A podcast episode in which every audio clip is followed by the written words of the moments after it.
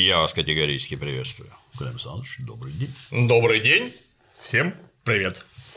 Накопились вопросы, Да. на которые надо дать ответ. Да.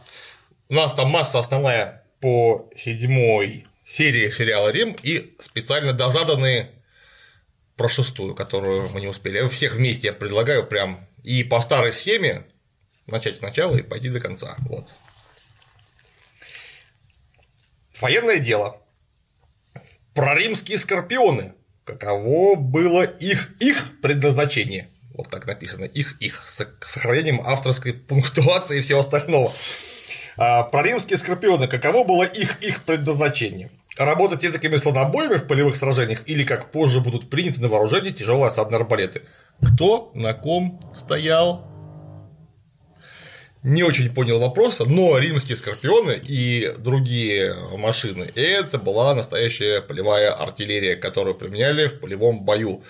Подозреваю, назначение у них было наподобие современных антиматериальных винтовок.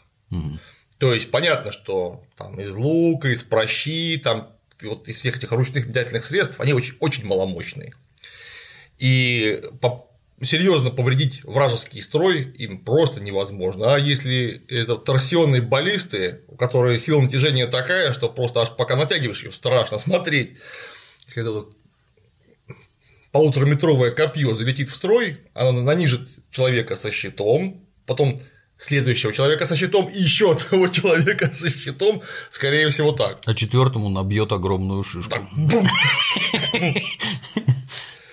Жуткая на самом деле вещь, потому что вот наши товарищи из 11-го верного Клавдиева легиона соорудили, наконец, по чертежам отличного специалиста по римской осадной технике и вообще метательной технике Ильдара Каюмова, соорудили Скорпион. Вот просто пока натягиваешь торсионы, делается жутко, потому что понимаешь, что если сейчас что-нибудь где-нибудь отпустишь, Сейчас эта накручивалка тебе в лоб даст так, что дай бог успеешь до больницы доехать. Вот. А когда уже все накручено, вот когда заряжаешь типа храповиком металлическим, ох, мама, она как даст. Причем ни разу еще не стреляли с полностью натянутыми торсионами, просто потому что боязно. То есть для тех, кто не понимает, это очень большой арбалет. Это да? не просто арбалет, который арбалет. жердью стреляет. Это арбалет, это дуга, угу. которая работает за счет внутренней упругости самой дуги. Торсионная машина – это такие мощные стальные или бронзовые блоки, в которых навито очень толстые веревки из воловьих жил, которые перекручивались в обратном направлении от направления выстрела, между ними зажимались плечи этого самого метательного средства. Ну а дальше как арбалет, то есть натягиваешь там тетива, кладешь, например, стрелу или, например, булыжник, ядро и бабахаешь. Угу. Они были небольшие полевые, были и огромные осадные. Вот коллеги из Англии, у них там для документального кино денег не жалеют, они построили осадный скорпион большой, который там размером с двухэтажный дом. Ну вот натурально все по чертежам, все сделали. Что-то не учли. Он у них то ли после третьего, то ли после четвертого выстрела сломался, у них там треснула станина от отдачи. Ничего себе. Причем там дубовая, там из таких балок адских. Что-то они там не рассчитали, и, короче говоря, то есть он раза три или четыре бахнул, очень хорошо бахал ядрами такими. Вот, но, короче, машина пропала у них. Ну, надо много делать, много использовать, чтобы понятно было, как оно чтобы там уже без третьего слова, чтобы было сразу все ясно. Кстати, я думаю, что ребята из 11-го верного Клавдиева приволокут нам этот арбалет мега. Мы во что-нибудь сможем стрельнуть? Может быть. И Ильдар Каюмов-то, кстати, собирался приехать со своими наработками из Уфы. Приезжайте. Вот. Ильдар-то вообще супермозг. Он такое знает про римскую осадную технику, что я бы даже иногда и не догадался бы вообще. Он всю жизнь ее изучает, специалист серьезнейший. Стояли ли перед римскими военно-морскими силами задача завоевания господства на море или корабли строились прежде всего для доставки десанта? С момента пунических войн безостановочно стоял вопрос завоевания господства на море, потому что пунийцы были очень хорошие мореходы, финикийцы, собственно говоря, которые имели гигантскую морскую и военно-морскую традицию, а у римлян такой традиции на тот момент не было, поэтому они должны были придумывать асимметричный ответ. Они поэтому начиняли корабль безумным количеством легионеров, которые морской пехоты, да, которые напрыгивали немедленно э, на пунийцев, там их тут же били щитами по голове и побеждали таким образом. Так что да, римский флот это было средство завоевания господства на море для последующего производства десанта, естественно. Потому что, как и по сей день, все эти прекрасные технические средства, там вертолеты, ракеты, линкоры, они существуют ровно для одного, чтобы пехота вступила своим сапогом на требуемую территорию, потому что только тогда война считается выигранной, когда пехота захватывает необходимые рубежи. Без пехоты ничего, никуда.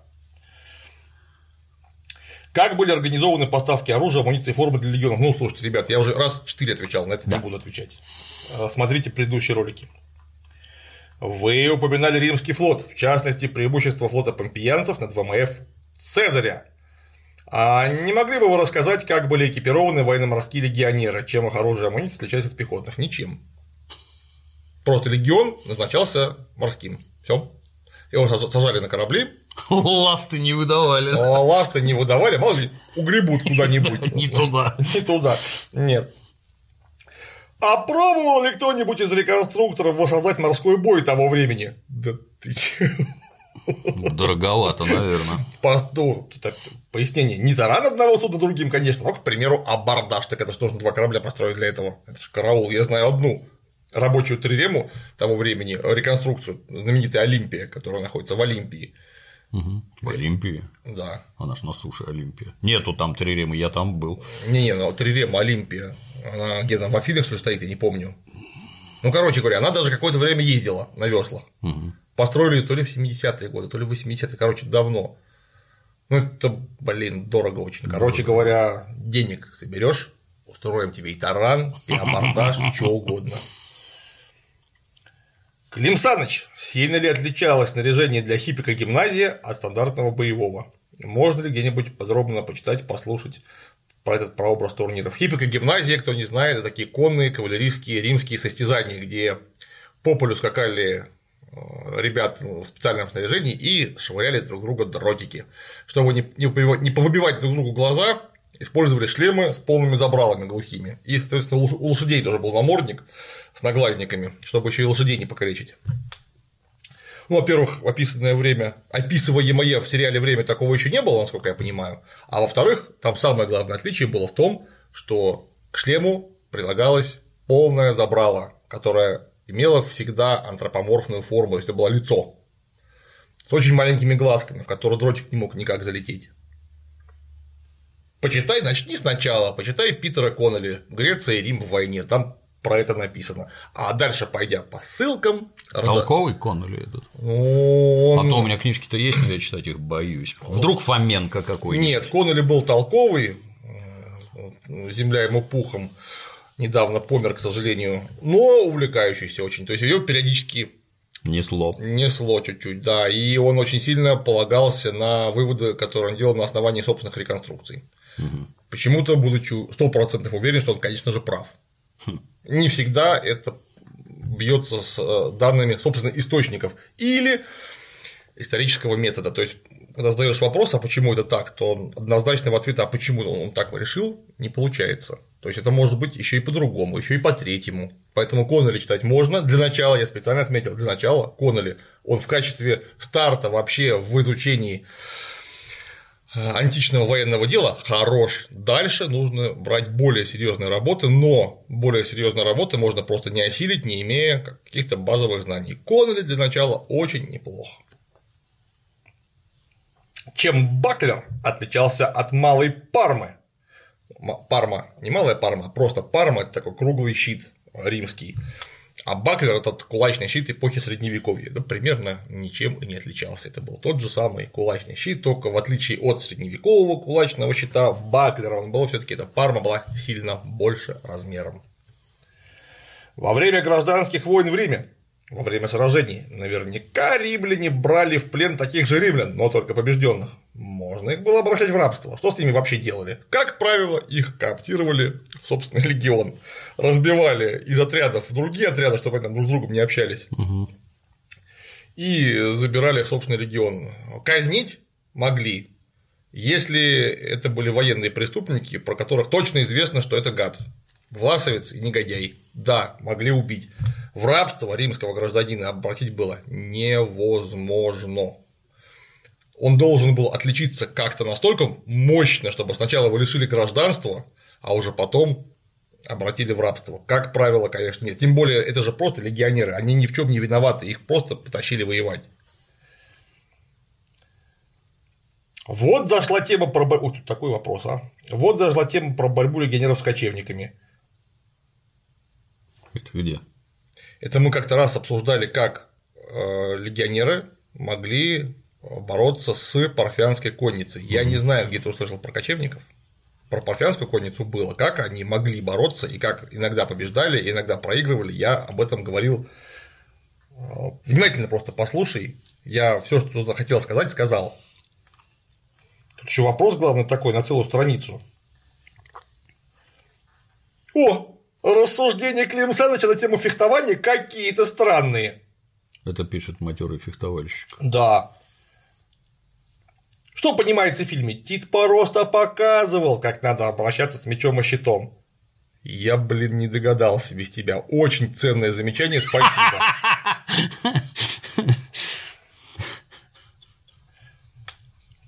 О каком фехтовании может идти речь? Разумеется, о чем Клим Саныч почему-то не рассказал, что легионерам объясняли и показывали, как надо применять то или иное оружие. Вот ты сейчас выступаешь как адмирал Ясин, хуй, прям сейчас, да. Я даже не знаю, а с чем, с чем ты споришь? Я что, где-то сказал, что им не объясняли и не показывали, как нужно пользоваться тем или иным оружием. Где ты это услышал-то просто, мне интересно. Поэтому в корне не согласен с Климом Александровичем по поводу отсутствия подготовки легионеров в плане обращения с Гладиусом.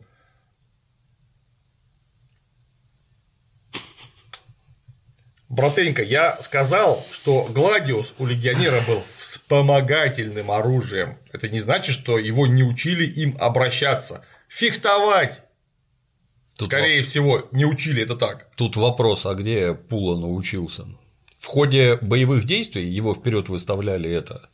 Иди потренируйся или что? так это вот это индивидуальное фехтование совсем не то, что применялось в бою. Это другая система употребления оружия. Фехтование – это вполне специфический набор навыков и знаний, который в Римской империи, судя по всему, если и был, то он был у гладиаторов и в довольно зачаточном виде, если говорить о позднесредневековом и ранненовременном европейском. Собственно говоря, то, что им может только считаться фехтованием. Вот. Фехтовать не только легионеров не учили, их в 17 веке знающие командиры напрямую говорили, что для солдата фехтование не только не нужно, но и, прям, и прямо вредно, потому что он научится как херни и полезет геройствовать, в то время, когда нужно ходить в строю, что слушать команды и… Кали назад. Да, и с вытаращенными глазами идти в Акаку с боевым оскалом.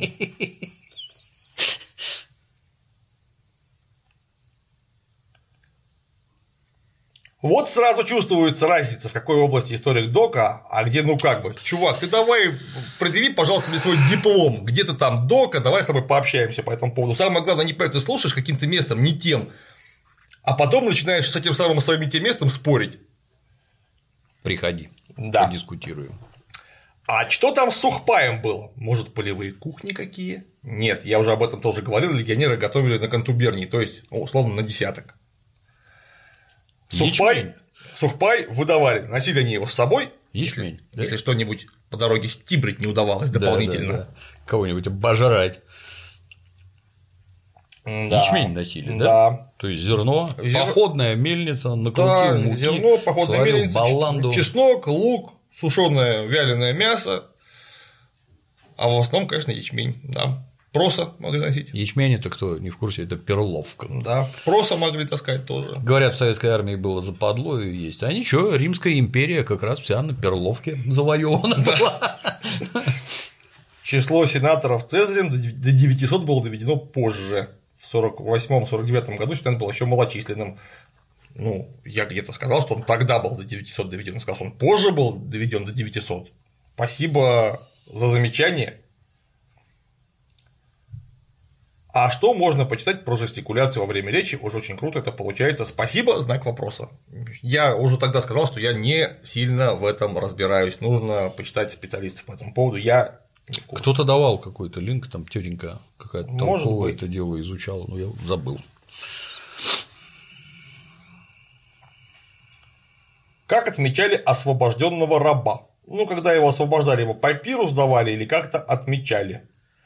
И как можно было, только взглянув, отличить раба от бедного, но гражданина. Ну, рабу давали вольную, то есть документ об освобождении. Как бы вот так. Справку. справку, Освобождение. Портянку, блин. Вот, а так, понимаешь, римляне жили, как-то ни странно, общинами, трибами. Триба это по-русски племя. Да. Вот эти трибы, они были крайне небольшие, и там все знали всех, то есть было землячество сформировано. И в этой системе землячества документ, в общем, был не сильно нужен, потому что когда на районе появлялся непонятный гражданин, к нему подходили и спрашивали, ты кто? Что ты здесь забыл вообще?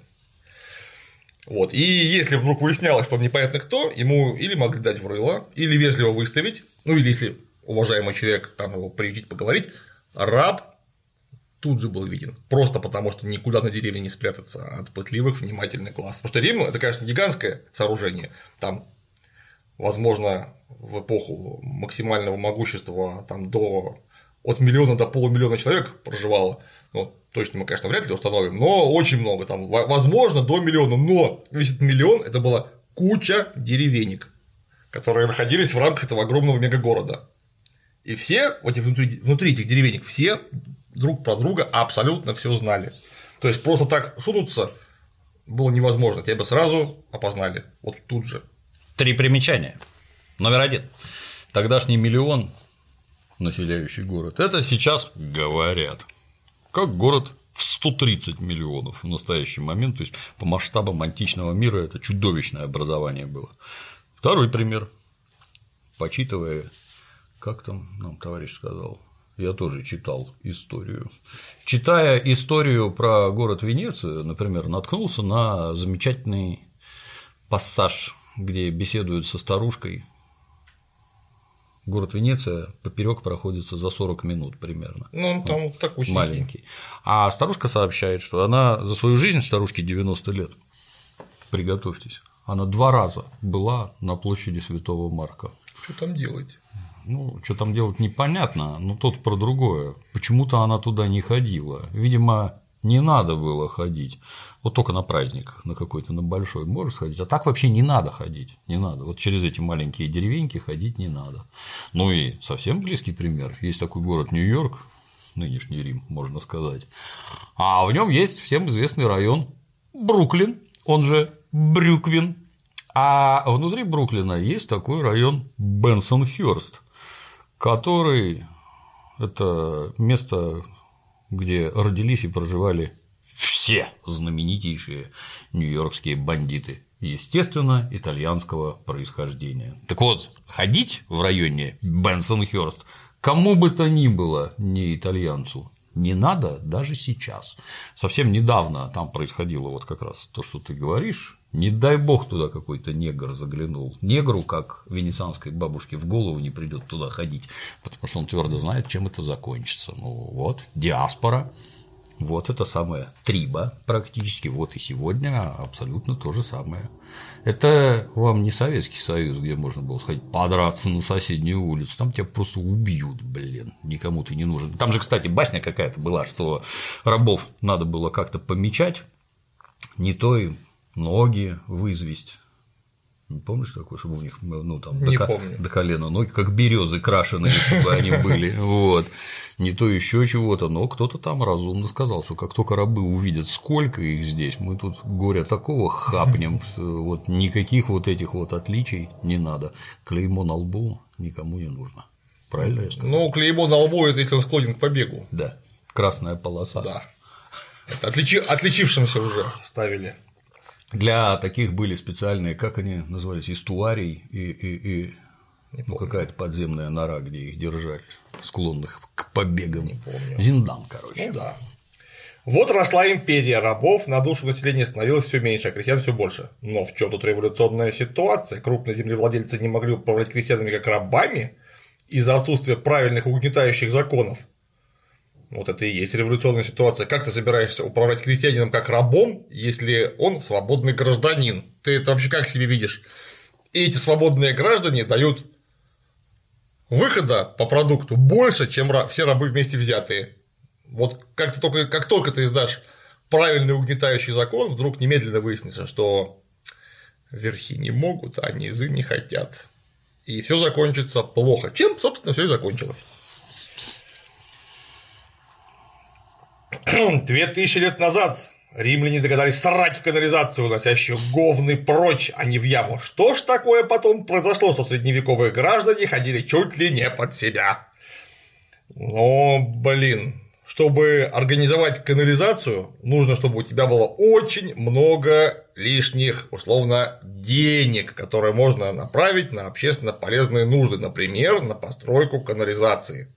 И потом ее поддерживать нужно. Опять же, для этого нужны специально обученные люди, которые будут поддерживать канализацию и не, будет, не будут заниматься производством еды или войной.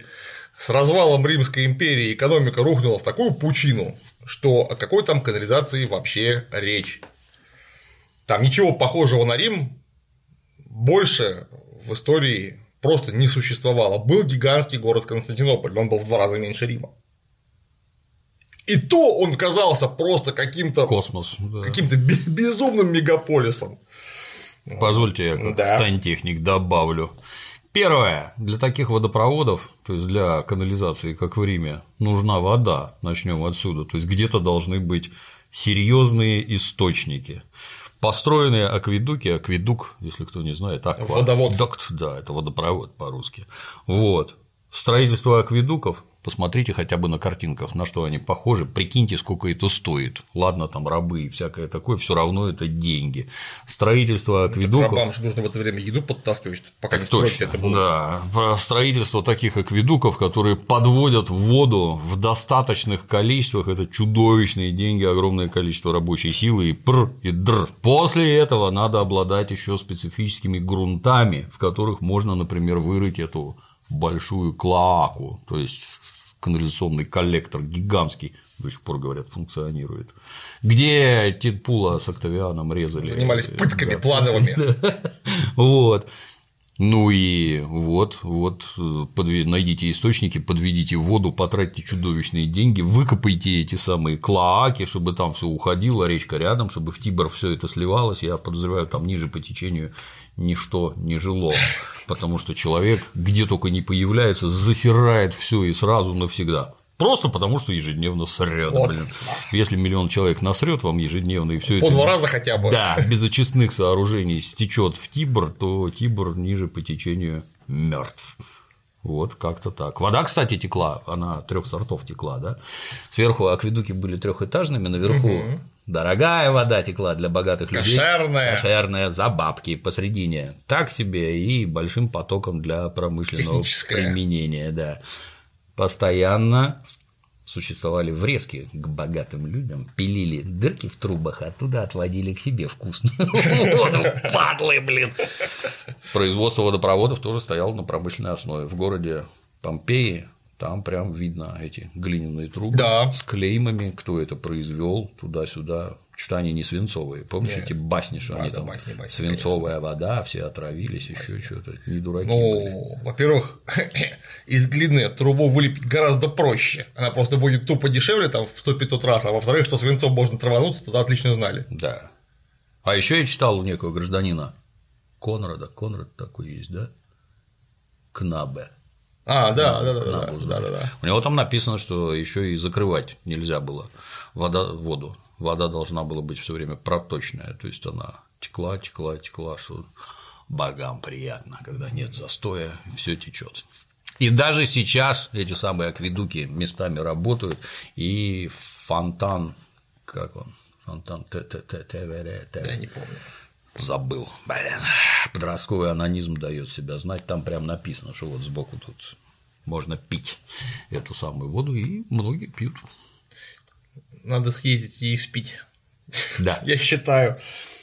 Настро... Да, так это, собственно, если резюмировать. Там огромное количество туристов перед этим. Фонтан Треви, Треви, по-моему, да, где там Нептуны. Я там никогда не Лошади какие-то скачут, там такая стена. Ну, я понимаю, о чем речь, фотографии я видел многократно, я так как, так как не был, не, не запомнил. Полукруг и огромная толпа народу, а за этой толпой примерно такая же толпа карманников, там по не таясь вообще не скрываясь. А там же должны десантники купаться день ВДВ. Да нет у них нормальных десантников. А, наших надо привозить. Мы-то знаем, что у нас только в ДШБ народу было больше, чем в Бундесвере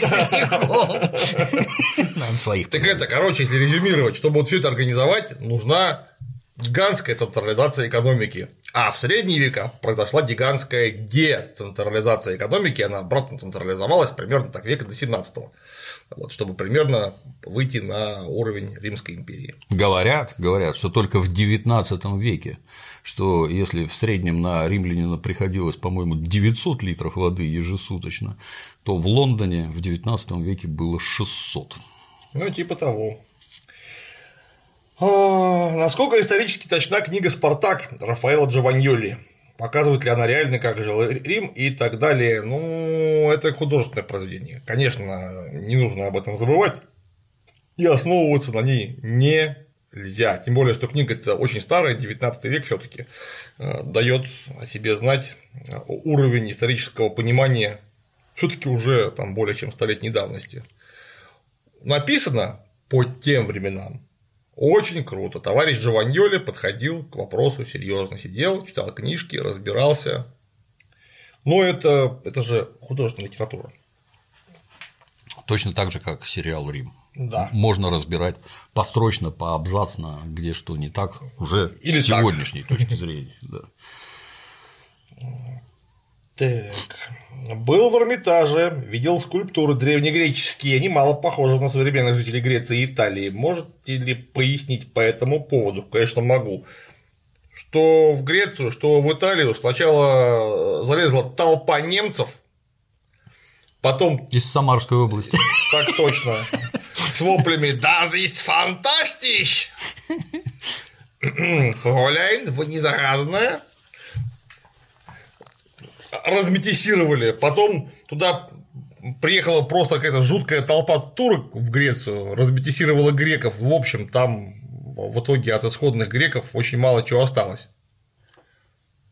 Очень редко можно встретить грека, который был бы похож вот на эти самые античные статуи. Это какие-то чернявенькие.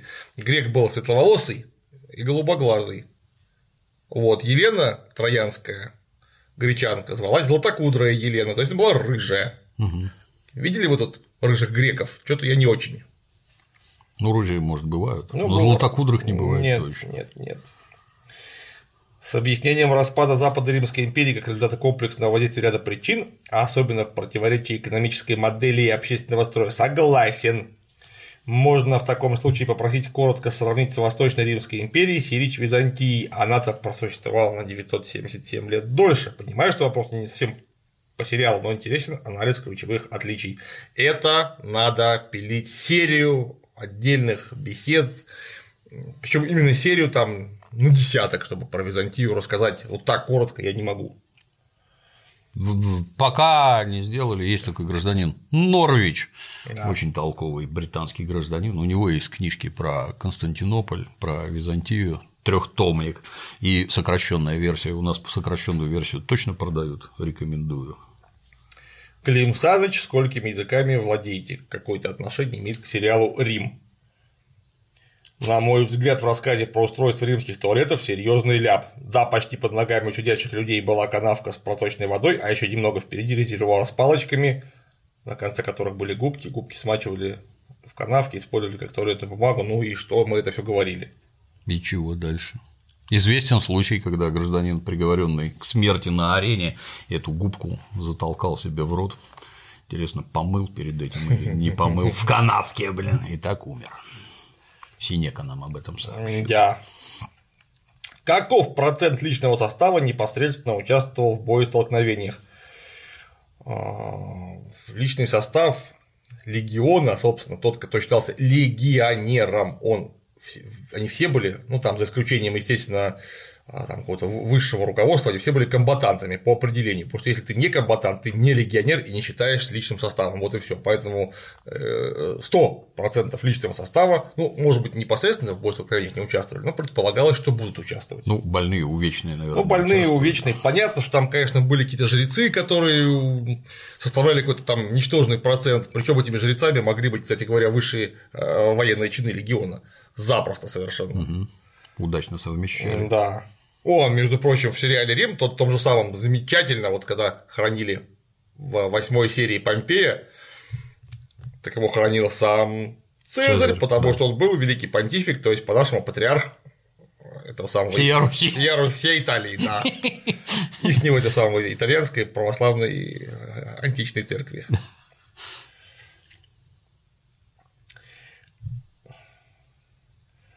В ролике в ответ на вопрос о рабах в римском войске вы утверждаете, что их там быть не могло, по крайней мере, в республиканское время, исключая постоянные лагеря. Однако источники рисуют несколько иную картину. Валерий Анциат, когда рассказывает о поражении римской армии в 105 году на Шере, уничтоженной тевтонами, утверждает, что в тот день погибло 80 тысяч воинов, еще 40 тысяч находившихся в обозе слуг, маркетантов и женщин. Ну так ты отличаешь слово раб от слова слуга, маркетанты и женщины. Нет, женщины проститутки, которые оказались просто в лагере. Маркетант это вообще никакого отношения к рабам не имеет, это снабженец, кто не в курсе. Вот, ну а слуг, что я же сказал, что слуги теоретически могли быть. Рабов с собой в промышленном масштабе таскать было нельзя просто потому, что раб морально не стоек, он может сбежать, поднять восстание, за ним следить надо. Так, для углубления познаний в данном вопросе рекомендую к прочтению статью Алексея Козленко «Солдатские слуги» и ссылка на Ворспот. Ну, ты, ты бы мне еще бы ссылку на журнал Мурзилка бы прислал, честное слово. Для углубления, понимаешь, в вопросе. Клим Александрович, когда все эти римские катафрактарии и клебанарии скакали на лошадях без стремян, одно, видимо, как, а не когда, как все эти римские скакали на лошадях без стремян. Одно дело налегке, другое дело в тяжелом доспехе. Неужто одними ногами держались, или у них были специальные седла? Ну, я вообще говорил, что у них были специальные рогатые седла. Чем ты слушал? Так, держались ногами, были хорошие, глубокие, мощные седла с такими специальными рогами, за которые, если что, можно было ухватиться, если там не сложилось что-нибудь. То время не использовали лучников в пехоте и коннице, было бы логично из строя бить стрелами в коней, отгоняя конницу. Почему не использовали? Использовали ауксиларии, вспомогательные войска, нанимали лучников, прачников, кого угодно, дротикометцев. Использовали. Прачников с болярских. Да, это самые лучшие были болярские прачники. Они до сих пор там настолько ловкие. Это их традиционный вид спорта, прям даже ух, даже непонятно, как при помощи этой веревки просто можно в нужную сторону что-то кинуть. Вот да. Не попав себе по башке при этом. Ну, хотя если в толпу, то нормально, наверное. Нет, там прям по мишеням стреляют. Их же говорят очень много, там мы с тобой это обсуждали. Да, там да, свинчатки да. такие. Да, хорошие. их как до хрена. Там и свинцовый, и камень, даже глиняные есть эти пули разных форм, там круглые, там биконические, чтобы она летела вот так, как, именно как пуля. И эти болярские прачники прям вот прям нужно набрать в Ютубе посмотреть. Как попадают. Да, да, там вообще не стреляют именно по мишеням, и там еще главное соревнуются, кто ближе к центру попадет этой мишеньки. Еще целиться умудряются при этом. Не шаляй, валяй. Да. Но я все время думал, что они там это крутят над башкой как пропеллер, оказывается, нет. Там это, пару, пару раз достаточно. Одна из вариантов, один из вариантов техники можно с раскрутки, вот, но эти блярды там вообще не так стреляют. Вообще а, они один круг описывают и все но он набирает максимальную скорость, этого достаточно. Достаточно, да. Это раз, а потом, если вертеть над башкой, ты места много займешь. Угу. А все-таки, когда это военное употребление, чем меньше ты будешь занимать место, да, да. тем больше будет общая плотность. Огня. Встреча, которую ты мне организовала, оказалась встречей с Роем Пуль. Точно. Вот чтобы Рой получился. Клим Саныч, Цезарь после победы в битве щадит и благосклонно принимает бывших врагов. Еще удивляется, где Помпей? А если бы история повернулась иначе, и Цезарь потерпел поражение, мог бы он рассчитывать на такое же отношение к себе со стороны помпеянцев, или был бы казнен как изменник. Бог его знает, только гадать можем. Так как оно повернулось, как повернулось, ну вот оно было так. А как оно было бы иначе, мы не знаем. Чисто на всякий случай. Те, кого он простил, потом его убили. Все-таки потом они его грохнули. Да. Кого вы считаете лучшим полководцем античности? Александра, Цезаря, Ганнибала, Эпоминонда и почему? Блин, ну античность это очень-очень-очень большой промежуток времени, гигантские пространства. Каждый полководец из вышеперечисленных и некоторые другие были прекрасны на своем месте в свое время и сравнивать их как слона, слона с китом. Ну, говорят, три. Александр, Сципион, который Ганнибала замочил, и Ганнибал, собственно. О, Ну, это, а, как же, видимо, а, как же, а как же Цезарь? Он тоже молодец. Цезарь прекрасен вообще. Я просто не знаю, как их можно сравнивать, честное слово. По поводу битвы. Могли всадники Цезаря посадить пехоту на своих лошадей, довести их до фланга помпеянцев, там спешить и уже атаковать в общем строю? Нет. Какой хитрый план. Да. Эх, ты как задумал-то, а?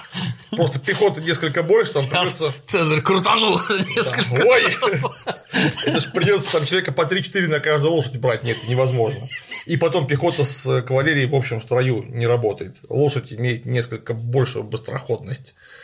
Вот, поэтому только германцы, которые там атаковали супер разомкнутым строем, За гривой держи. да, и то, да, за, за гриву держались и за седла, и бежали вместе с лошадьми, но опять же это не подразумевает регулярного строя. Римляне так не воевали, у них четкие линейные формации, там все пуговицы в ряд по уставу, по командам, левый, правый, ногой марш, и, в общем, так они всех и побеждали. Дисциплина. Да. Читайте Гальскую войну гражданина Цезаря. Там очень хорошо написано про офигенно здоровых немцев, которые ходят в меховых трусах зимой, купаются в ледяном Рейне, бегают за лошадями, держась за гриву огромного роста. Все это прекрасно, а мы вот такие маленькие, чернявенькие. Но у нас дисциплина. И мы всем раздаем, поэтому вот немцев так. на известном месте провернули. На железном характере. Да. На 17-й минуте, когда показывается битва, легионеры в момент размашистого удара выбрасывают руку с коротким мечом из-за щита. Для непричастного кажется, что такая манера должна приводить к травмам руки, отрубленным пальцем и так далее. Но это да, так оно и есть. Кроме одного момента мы точно не знаем, как это происходило в реальности, потому что у нас нету достоверных источников в нужном количестве. Мы можем только гадать. Я, как имеющий большую практику в этом фехтовании, вижу использование этого короткого гладиуса и щита ровно одним способом, что этот гладиус, он как ножик должен за дверью высовываться и колоть, чтобы рука ни в коем случае не вылезала за щит. Это очень опасно в самом деле. Но это говорю я, как было бы удобно мне. Это не значит, что это было так на самом деле. А как оно было, повторюсь, мы не знаем и не узнаем, наверное, никогда, пока археологи не выкопают секретный сундук с римским мануалом по применению этого самого гладиуса, щита и прочего, прочего, прочего, где будет написано, что там, я, Юлий Цезарь, на основании проведенных исследований легионной практики постановил, что делать так, так и так, потому что вот конкретные примеры, так неудачно, а так наоборот удачно. Вот это будет документ. Иначе все это разговоры в пользу бедных. Можно Я так- вот, с вашего позволения, чисто логически. Вот щиты, на мой взгляд, очень большие. Да. Очень большие. Они для того, чтобы за него спрятаться целиком. Ну, чем Вот. больше, тем лучше. Я вот там это, только пятки торчат. И это раз. Во-вторых, оружие предназначено для того, чтобы колоть. Рубить оно как-то не очень, да. Соответственно, им тыкали в наиболее чувствительные части. А тыканье, высунувшись из-за большого щита, во-первых, как я понимаю, они все очень плотно стоят, уже уперевшись щиты в щиты, по всей видимости, ну и высовывание рук добром не кончится. Ну, скорее всего, не кончится. Ну, как это нам кажется. Многие в кино видели всяких каратистов, которые там урамаваши, там с развороту там по голове, еще чего-то там. В реальных битвах выше яиц ноги поднимать Не рекомендуется, рекомендуется, да, потому что вас за ногу схватят точно так же и тут. Если руку высунуть, добром это не кончится. Колоть Ну, опять же, это вот мы так думаем. Да. А мы даже себе не представляем, между прочим, достоверно, как строй-то выглядел. Мы не знаем, какое было расстояние между бойцами, насколько плотно они прижимались, раз- размыкались ли они, смыкались ли они. Там вопросов больше, чем ответов. Как получилось, что Помпей не принял контрмер в виде неудачи своей конницы и попытку зайти во фланг? Это во время битвы при Фарсале. Пехота двигалась медленно относительно конницы, и у него было больше солдат, почему он позволил Цезарю завершить маневр? Ну, во-первых, откуда ты знаешь, что он видел? Ты себе представляешь, как это выглядит? Вот Эти вот 30 тысяч пехоты в одном месте. Вообще, как их можно охватить сразу взглядом? Это нужно обладать чудовищным опытом, просто чудовищным опытом, чтобы просто вывести это в поле, чтобы они э, не разбежались в разные стороны. А никакой опыт не позволит тебе все это поле боя сразу видеть. То есть пока, возможно, ну, я это опять же сейчас это реконструирую предположительно, прибежали адъютанты с воплями «Шеф, все пропало, там такая жопа, сделай что-нибудь!» А в это время прибежали другие адъютанты и сказали, что да, все в порядке, мы ему уже доклали. Вот кому из них верить? Это опять же, это почему в средние века, уже в средние века, вот такая большая генеральная битва считалась чем-то отличным даже от войны. Это считалось хуже, чем война. То есть война сама по себе не сахар, а битва вообще выносила за рамки войны, потому что был натуральный божий суд, потому что можно было продолбать все в самой выигрышной ситуации, лишиться просто вообще всего, жизни, царства, там родственников, все просрать вообще, просто потому что что-то там не досмотрел. Не потому, что такой неловкий и неумелый, а просто потому, что объективно ты находился там за холмом, а вся беда случилась с другой его стороны, к примеру. Вот я помню. Ну, ишь ты. Оживился паскуда. Оживился, Сегодня выходной, между прочим. Нет, Стахановец. Да. Я помню на реконструкции э, в городе Выборг в 2004 году там было с каждой стороны не по 30 тысяч человек, а по 300. И вот они все друг друга месят, ты находишься вроде как, как командир в серединке, но просто понять, что происходит, вот через 50 человек вот там, причем тебя никто не бьет, ты как командир стоишь, смотришь, ты просто ни хрена не увидишь вообще, а если их будет 30 тысяч? Я от себя еще замечу. А это лето, а трава уже Пылища. высохла, дикая пыль, ни хера не видно вообще. Даже тем, кто в строю стоит, не говоря уже о том, что ты в это облако смотришь, там, я не знаю, с бугра и что. Или как Бородинская битва, где дымный порох там и Тут, ту- к счастью, не было дымного пороха. Не было? А что же там было? Я имею в виду на форсаже. Все равно ничего не видно. Я обращаю ваше самое пристальное внимание, граждане, что еще в Отечественную войну, когда у нас на танках были не очень хорошие радиостанции, а то их и не было, это тоже весьма и весьма печально сказывалось на результатах. Я помню, когда рассказывал о битве при Ворскле, а, отставить о битве при Ворскле, о битве при Ведроше, я рассказывал о том, что средство связи в виде гонца, оно очень хорошее, потому что предельно надежно, если, конечно, если, конечно, наконец доедет. Вот, то есть искажений связи нет, но оно имеет как в пошаговой стратегии сначала враг походил, потом ты походил, и пока ты походил, враг будет ходить в свою очередь. То есть ты можешь что-то просто э, из-за не оповещения себя не увидеть, не узнать, и в это время тебе как стукнут куда-нибудь. Или вот, например, у нас парни были в Москве на известном фестивале «Битва тысячи мечей» по эпохе викингов, там, где с каждой стороны было человек по 500-600 вообще. Вот все говорят, вот ты сейчас воюешь с Копием на левом фланге, и у тебя вроде все просто замечательно, вы тут всех побеждаете, одолеваете, а выясняется, ты этого вообще не видишь, что уже сражение полностью проиграно, потому что противоположный фланг все просрал, тебе уже заходят товарищи, подкрадываются к твоему мягкому анусу сзади с другими копьями, ты этого не видишь и уверен, что у тебя все замечательно. Непросто. Да. Клим Саныч, а как в Риме было с отвертками? Плоские или фигурные применяли, а то в сцене со скоротечным боем в лужу падали штандарты. Весь на шурупах. Так это потому, что молодцы из цеха реквизита собрали флажок на шурупах, а, а молодец оператор не заметил, что он на шурупах, а крупно его показал, а ты, внимательный зритель, заметил, молодец. Фактически это розовый танк. Да, ро... небольшой розовый танчик, нет, там с отвертками все было плохо, потому что, собственно говоря, винтов практически, насколько я знаю, не употребляли. Хотя могу ошибаться. Мне, как профану, всегда казалось, что наиболее простым способом выведения всадника из строя является убийство его лошади.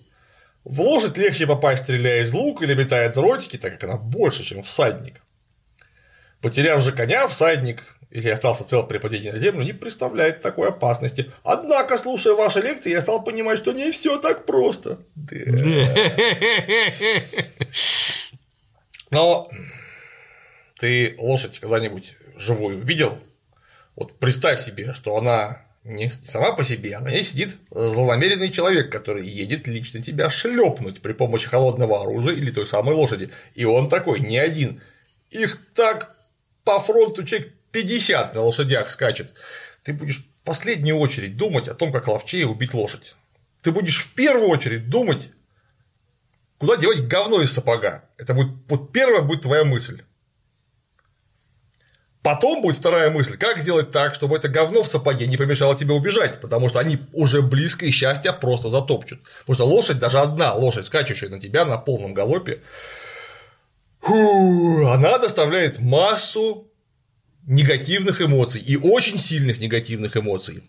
Повторюсь, если опять же, если их много, и на них специально обученные люди, которые все едут на тебя, это прямо скажем, очень не для слабонервных, потому что лошадь это не только э, боевое средство, поражающее там э, массой, кинетической энергией, маневром и прочее, это в первую очередь мощнейшее психологическое воздействие. Не помню, кто из наполеоновских кавалеристов, то ли Лассаль, то ли Мюрат говорил, что перед конницей атакует ее слава. Вот это совершенно точно. Меч с мягким знаком. Меч Варена. Его несколько раз аккуратно поставили в кадр, у него красный ножны, черная рукоятка. Он явно богато украшен бронзой. Насколько такой меч реалистичен и дорог. Ну, прям... Украл где-нибудь.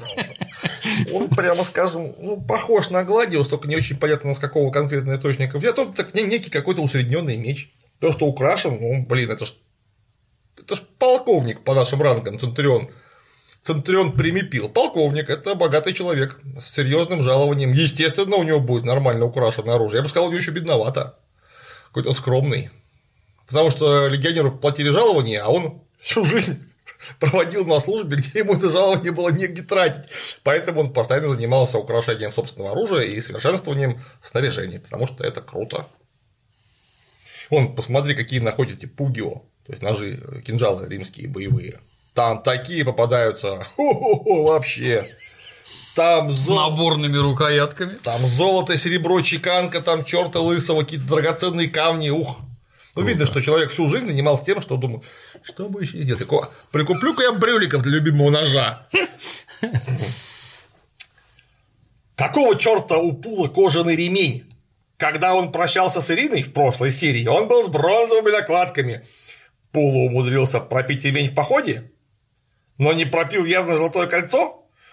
Какого черта это вопрос не ко мне, а к цеху реквизита, которое одно из двух или пролюбили ремень пула, или просто решили его по каким-то внутренним соображениям переодеть. Это никак не объясняется в кино, а ты тоже молодец, внимательный. Да, ну, парни, я все-таки в 154 раз замечу, кино все-таки больше про людей.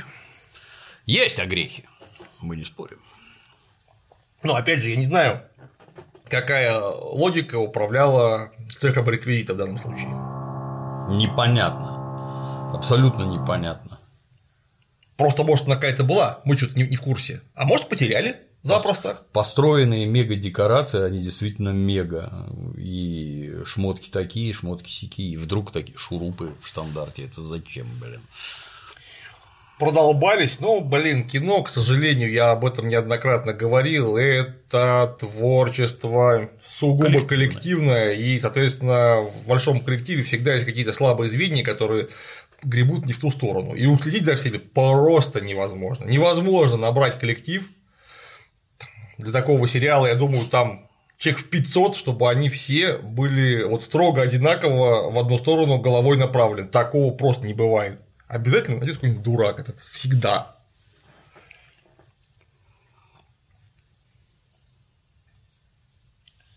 Что за странным оружием зарезали Помпея? Я, честно говоря, думаю, что это придумали специально для фильма, чтобы поужаснее выглядело. Да. На самом деле его зарезали при сходе с корабля Да. в спину. Безо Да. всяких разговоров. Ой, дальше какой-то супер длиннющий вопрос из кучи пунктов. Значит, парни, я просил уже, повторюсь еще раз, если вы вопрос задаете, вы задавайте один вопрос. Не нужно писать простыню. Пункт 1, пункт 2, пункт 15 бис. Я просто не буду на это отвечать, просто потому что ну, это безумие какое-то. Даже если вопрос хороший, он слишком длинный, я не смогу на него ответить. Один вопрос задавайте. Клим Саныч, а как же система вычета войска? Неужели лошади предков жрали меньше средневековых? Я как не взглянул на легион, жутко делается, ни одна армия через тысячу лет и после не имела такого доспеха и такой численности. Во-первых, легион это пехота, а конницы там мало. Когда я говорил про средние века и систему расчета войска от того, сколько поедает лошадь, я говорил о целиком посаженной на лошадей конной армии. Легионеры пехота, они едят меньше, потому что у них лошадей нет, а у каждого человека по три штуки. Некоторые жрут, конечно, как лошади, но в целом меньше. Неужели? Неужели? Раздельно. Неужели Варен и Пула находились на острове и плыли на трупах, пока война между Цезарем и Помпеем, по сути, закончилась? Они же без воды и еды были, значит, война между ними закончилась за несколько дней. Я точно обозначил хронологию, когда началась битва при Фарсале, когда была битва при Деррахии, когда шли подкрепления, слушай внимательно.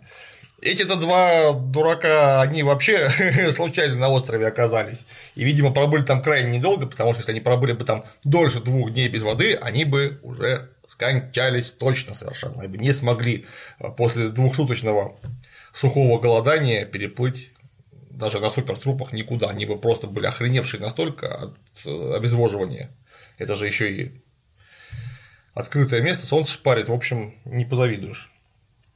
Эпизод про то, что уплыли на плоту из трупов, а вовсе не солдатская смекалка, находчивость, решительность и всякое такое, а вовсе не про историческую точность. Хотел уточнить про добычу льда. Могли ли лед добывать в, в, Апи- в горах Апеннин? Да, могли. Зимой. Да, могли ли лед добывать из рек зимой. Ну, в Италии крайне редко замерзают реки зимой. Клим Александрович, поделитесь секретом разведенного вина с лимоном. В какой пропорции все надо смешать? А, запомнили, понравилось. Слушай, ну вообще традиционно это смешивается один к одному. А так как мы были на военно-историческом фестивале, то есть потребляли алкоголь с целью все-таки несколько получить э, немного опьянения, мы где-то, наверное, ну, треть воды, две трети вина, чтобы посильнее по башке било. Вот так. Но опять же, это строго на ваш вкус. Раст Фульман и другие римские уголовники поверх одежды носят цепи. Это какой-то символ или модный атрибут. Это, открою страшную тайну, продукция цеха костюма, которые придумали образы в соответствии с эскизами художника-постановщика. Клим Александрович в конце серии за убийством Помпея с корабля наблюдает его жена. Что потом стало с ней и детьми? Жена Помпея – это была его пятая жена, Корнелия Мителла, благополучно пережила неудачную поездку вместе с мужем в Пелузий, вернулась домой в Рим, получила прощение от Цезаря и, судя по всему, еще и виллу Помпея в Альбине. После чего со страниц источников она пропадает, потому что, видимо, у нее все было хорошо. Детей Цезаря, о, Цезаря, Помпея, прошу прощения, там вообще не было, потому что все трое его детей были уже взрослые, а именно Гней Помпей младший воевал, Секст Помпей воевал, Причем Секс Помпей ураганил против Цезаря по всей Африке так, что его там еле успели догнать. Угомонили. Еле угомонили. Вот. А Помпея Магна, единственная его дочка, кстати, все трое от э, Корнелия Метеллы, к тому времени, если не ошибаюсь, уже была за кем-то замужем, если не ошибаюсь, могу ошибаться. Кстати, Плутарх про Корнелия Метеллу отлично написал. Я боюсь точно не процитировать, но смысл такой, что приехав в город, Помпей женился на вдове Публия Краса, который погиб на войне с парфянами. Эта молодая женщина, помимо красоты и знатного происхождения, имела массу достоинств. Была прекрасно образована, знала музыку, геометрию и любила с пользой для себя слушать рассуждения философов. При этом ее характер э, был лишен, а, был лишен, если не ошибаюсь, э, назойливой надменности, которая происходит среди молодых женщин от увлечения наукой. Уже тогда все было понятно. Да, нельзя. Вот, а это была, слышишь, увлекалась науками, однако была не надменная, вот так вот. Молодец. Полтары был молодец, да, очень мне это нравится. Вся книжка просто наполнена такими офигенными фразочками, что я просто не знаю, почему вы до сих пор его не читали. В сериале постоянно используют человека газету. Были ли время газеты? Нет, не было времени газеты, газеты вообще появились у нас не ранее 16 века нашей эры. Вопрос не совсем по данной серии, но про Пула. Его минимум дважды перепадала неплохая сумма за первую кровь при защите Антония на форуме, за тупость слэш честность при находке сокровищницы, а он все без денег да без денег. В его способностях тратить деньги не сомневаюсь, но стало интересно, куда мог истратить 200 золотых за короткий срок частный римский легионер раздолбай. Как и теперь, вопрос в просрать деньги он просто не стоит. Просрать можно любую сумму. Вопрос в сохранить и приумножить. Просрать можно все, что угодно, это я тебе уверяю. Есть анекдот про три известнейших способа. Способ номер один просрать все деньги – это игры карты, в кости, неважно во что. Способ номер два – это девки. Все уйдет. И способ номер три – самый надежный – это вложиться в сельское хозяйство. Вот. Пула сельским хозяйством не занимался, справлялся другими. Первыми двумя способами. Это, собственно, в фильме широчайшим образом представлено. Там прекрасно показано, как он в Паланкине заезжает, разбрасывая баллон. Вот это Гуляй, рванина, да. А в портянках от Версачи, в батистовых. Вот. А, естественно, с девками, которые уже все увешаны купленными за его счет брюликами. вот примерно так на такси. Это все себя за один раз все это эх, в народ, все в народ. Вот так, вопросы кончились. Сам первейший кадр, как он добрался до публичного дома, где он там кого-то раком трахает. Поливайся из кувшина вином, ну что непонятно. Ну, ну вот так примерно деньги. Попробуй так, кстати. У тебя тоже довольно быстро деньги кончатся. Да, мгновенно практически. Отлично, отлично. Итак, подводя итог, не пишите длинные портянки. Раз ограничьтесь одним вопросом. Лучше напишите 10 комментов с 10 вопросами, чтобы понятно было про что. Не витийствуйте, настоятельная просьба там, с рассказами, что вы умнее, еще чего-то там. Не стоит вопрос, кто умнее и кто больше знает. Задаете вопрос конкретному специалисту, конкретный специалист отвечает на вопрос, а не меряется с вами длиной. Характера. чего, да. Спасибо, Клим Стараемся продолжаем просмотр. На сегодня все. До новых встреч. thank you